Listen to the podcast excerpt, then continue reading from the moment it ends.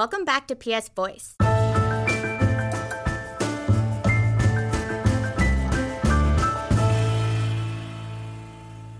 In today's episode, we sit down with Yanis Varoufakis, the former Greek finance minister and leading negotiator with the European Union during the Greek crisis. This first section is on Brexit. As we're in London, I'd like to start off uh, talking to you about Brexit and what, if anything, Britain can learn from the experience that Greece had in negotiating its uh, conflictual relationship with the EU. The main lesson is uh, to avoid at all cost a negotiation for the right to negotiate, a right that would not be granted, with uh, substantial costs on each side of the English Channel. And the way to avoid that is for the Prime Minister to make up her mind. Either withdraw from the negotiations, which I do not recommend because that would be uh, seriously del- deleterious to the interests of the people of Britain and the interests of the people of Europe, or to make Mr. Barnier and his team redundant. And the only way to do How this. do you do that? well, how about filing an application for an, a European Economic Area, Norway style agreement, interim agreement that lasts, let's say, five years, which is equivalent of uh, the term of British Parliament, uh, to kick off immediately after the end of the two year post Article 50 triggering period. That way, uh, firstly, Mrs. Merkel is going to relax because uh, the- you know, the problem shifts to the next chancellor in 2024. Uh, secondly, um, there is no issue about contributions to the EU budget. There is no issue about freedom of movement. There is no issue about uh, European courts' uh, jurisdiction in Britain. And actually, in a sense, this is the best way of serving the philosophical argument in favor of Brexit, the Burkean argument about the importance of restoring to the House of Commons full sovereignty, because this is the only way of making the House sovereign in the decision of to, as to what the EU-UK relationship must be in the future. Uh, uh, suddenly, the heat get, goes away, and some light may shine through. That's very interesting, Yanis, because to some extent that is what that is the policy on which some of the crucial parties in Britain are converging. To some extent, it's like the Labour Party policy, and Philip Hammond, the Chancellor, is also moving towards that direction. Torsten, how do you think that would be received in Germany if Britain turned around now and said, all right, we want to stay in a Norway style arrangement for an extended period? I think, uh, especially uh, Chancellor Merkel would be happy to hear that because this would actually postpone the uh, uh, day of reckoning a bit. Uh, it wouldn't probably change the, the uh, final decision because uh, after five years you have to make a decision. It would be easier, I, I think, uh, after five years um, than after two years. But uh, on the other hand, I would like to turn the question around. So, is there anything the Greek people can learn from the Brexit experience so far? Because it was quite a painful experience after the vote last year. And do you think there's any lesson for, for Greece here to learn? L- there are lessons for all of us Europeans. But maybe the lesson you want to elicit from me with your question concerns uh, w- w- how to conduct a negotiation when, unlike Britain, which is perfectly sustainable as a country, your own country is unsustainable, laboring under a quadruple insolvency, an insolvent state, insolvent banks, insolvent corporations, and insolvent households, right? My own view on this has always been the same that when you have the weak bargaining position, uh, you must never bluff and you must never issue threats, but you should state very clearly what your preference ordering is. This is something I tried to carry the government I served for along with me, but I failed. I didn't manage to, con- to convince the Greek Prime Minister. David, do you have, would you like to come in on this point? Yeah, um, I was actually uh, thinking about uh, how the Greek experience is an example now for people who are negotiating or are trying to negotiate here in the United Kingdom. Your latest book is used here. Uh, I, I believe it's called Adults in the Room. It's used as a model of how to negotiate, as an example. But there's something there that I, that I think maybe you can reflect on, which is how to explain to the people the trade-offs that are going to come, which are very difficult and are very tough. And it's my impression that we're not always clear in Greece. You know? Firstly, just for the purposes of uh, disclosure, I was a Remain supporter. So, because I, I thought that the costs, political, moral, economic, were great, much greater uh, from, from leaving than from remaining, this is why. But now, I think it's absolutely essential to understand that the calculus of cost and benefit, of trade offs, as you put it, is not fixed. You know what the, the, greatest mistake that everybody in Britain seems to be making, in my estimation? They all assume that the EU is a given. It's a fixed entity. It's like a club. It's a given club. And the question for the people of Britain is do we want to belong to this club or not? This is a big mistake because the EU is work in progress. Mm-hmm. The EU cannot remain as it is. It is either it's going to disintegrate or it's going to reintegrate in a different way. Therefore, the purpose of my proposal for a five, seven year transition period is not simply mm. So that trade offs can be worked out and uh, the, the uh, relationship can be worked out, but so that Britain and the EU transform themselves simultaneously with the hidden hope that in 2025 um, a different Britain is going to want to rejoin a democratized and reformed EU. And now, fiscal money. On monetary policy, you've recently written a very interesting article on Project Syndicate, which suggested that governments should get involved directly in the creation of money uh, because central banks are no longer truly independent. You say give governments a greater say in domestic money creation and indeed greater independence from the central bank by establishing a parallel payment system based on fiscal money, or more precisely, money backed by future taxes. But is this really all about, when it comes down to it, allowing governments to run bigger budget deficits? Is that, is that really all it's about, or is there something else to it?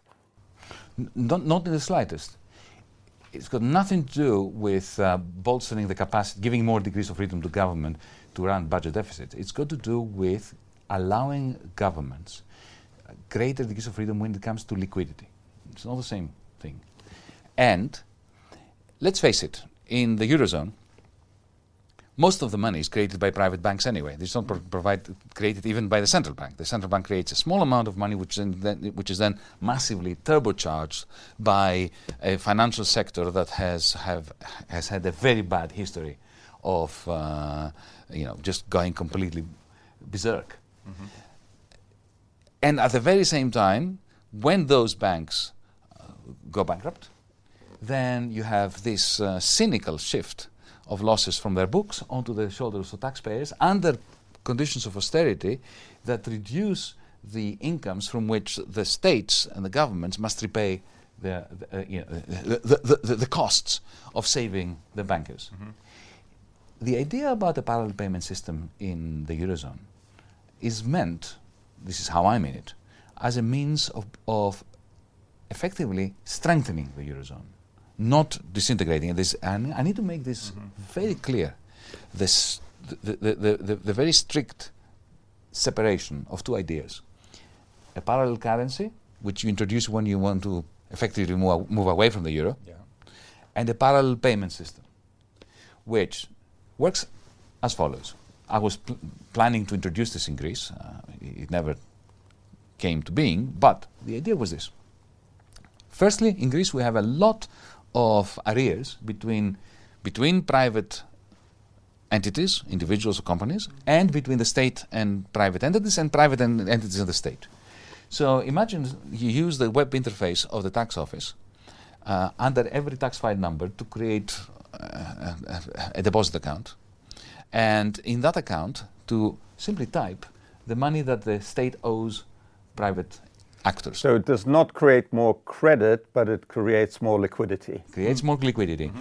And then they can use it, they can keep this liquidity to repay future taxes, taxes in the future. And if they keep it for a year, then they get, they get a discount, which is effectively allowing uh, an interest rate on fiscal money, which is different from that of the central bank, uh, that effectively offers tax relief. Mm-hmm to those who participate in the in, in, the increases in the liquidity. How do the politicians, the people in government, avoid the accusations that they are actually trying to control, you know, the the flow of, of money and control to influence over the central banks. Like this would be political politically toxic for many governments. Well, firstly, notice that the system that I'm, I'm advocating is a closed system within a jurisdiction, like in Spain. Okay. So this system would only apply to taxpayers in Spain. So the liquidity that we would be creating, Spaniards would not be able to take out of the system and spend it on a BMW or a Mercedes Benz. Yeah? It can only be spent amongst taxpayers in Spain. It's euro denominated, it's not a different currency, but it's the kind of IOUs that can be exchanged only locally. There's no control of the government over the central bank. Not, none at all. Okay. None at all. The, the, the bank, the, the government effectively bypasses, in a way, the money markets uh, in a peer to peer relationship with citizens. But it's a closed system which does two things. Firstly, it makes the central bank's life easier because Mario Draghi does not no longer need to bend his rules. Secondly, it um, makes any potential breakup of the eurozone less painful. Torsten, what do you think would be the reaction in Germany? It would be awful, I have to say. I mean, um, I found it interesting from an academic point of view. Um, but I mean, you have to think about how do you solve it politically. And as you said, this is a closed system. You need some kind of country to, to deal with in the first place. Otherwise, it's not going to show anything to anybody. Um, as far as you touch the independence of the European uh, Central Bank, or even tell people the state would be allowed to create some money, be it for liquidity reasons or whatever, it would be very hard to solve this politically in, in, in Germany. You know, so how would you just, sell just, it? just one more, just one more thought. And I don't see the, the, the need, the urgency at the moment that we need some kind of safeguard uh, mechanism for a breakup of the Eurozone. Allow me to answer the, the two points you made. Firstly, how do you convince a people, not just the Germans, the Greeks, the French, about any idea? Through dialogue, through reasoned debate that bypasses uh, prejudice. What you mentioned is a prejudice. We need to bypass it simply by asking our friends in Germany uh, by the way, not all Germans would respond this way. One of the persons that I've been discussing this uh, is a famous German economist, Thomas Mayer, who used to be chief economist at Deutsche Bank. We worked together on this idea. So it's, uh, if you want it, as much a German idea as it is a Greek idea. Uh, secondly, um, what would I say to my fr- friends in Germany about this? Look, why would you object to a situation where when the Greek state owes a pharmaceutical, a Greek pharmaceutical company a million euros, and doesn't have the liquidity to give it. Instead of going cap in hand to Draghi and asking him to bend his rules to, to create that one billion million, which is what he's doing now. Um, effectively, he gives an IOU. The Greek state gives an IOU to the Greek pharmaceutical uh, company, which is electronic through the, ta- the tax system web phase, and then that pharmaceutical company, if it owes, say, 500,000 to a supplier, can pass this IOU to a, to, to, a Greek supplier who can then pay workers, who can then go to the supermarket and buy stuff. Why does this interfere with central bank independence and why is this a problem for Germany? It's actually good for Germany to do this. This is my answer to that. On the second question, I can see the, your point that over the last few months there has been a great deal of celebration in Europe that the crisis is over. The crisis is not over. I'm experiencing a deja vu feeling. It is like 2002. Remember, about a year after the, the dot com bubble burst, when loose money made people feel, and commentators, and some very clever commentators, that, oh, false alarm, it's all fantastic. And that was what spearheaded under the surface the uh, stretching out of all the imbalances that led us to 2008. I believe that Europe is now being threatened by this form of complacency, by the false sense of having overcome the crisis. I agree that the crisis isn't over yet.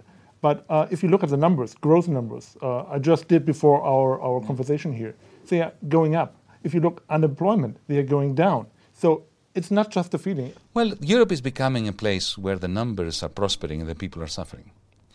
Uh, and, and, and this is also th- to, for me for me this is even worse because you see it allows our political class to be more complacent. Yes, unemployment is falling, but the quality of good jobs is also falling. Precariousness is rising. Inequality is becoming toxic. This is only going to give rise to right-wing populism and xenophobia. That's all we have time for. Yanis Varoufakis, Torsten Riecke, David Alandete. Thank you very much for coming to London for this event. And thank you for watching PS On Air. Thanks for listening to PS Voice. Go beyond the news with Project Syndicate by following us on Twitter, Facebook, and by reading our greatest minds at www.project-syndicate.org.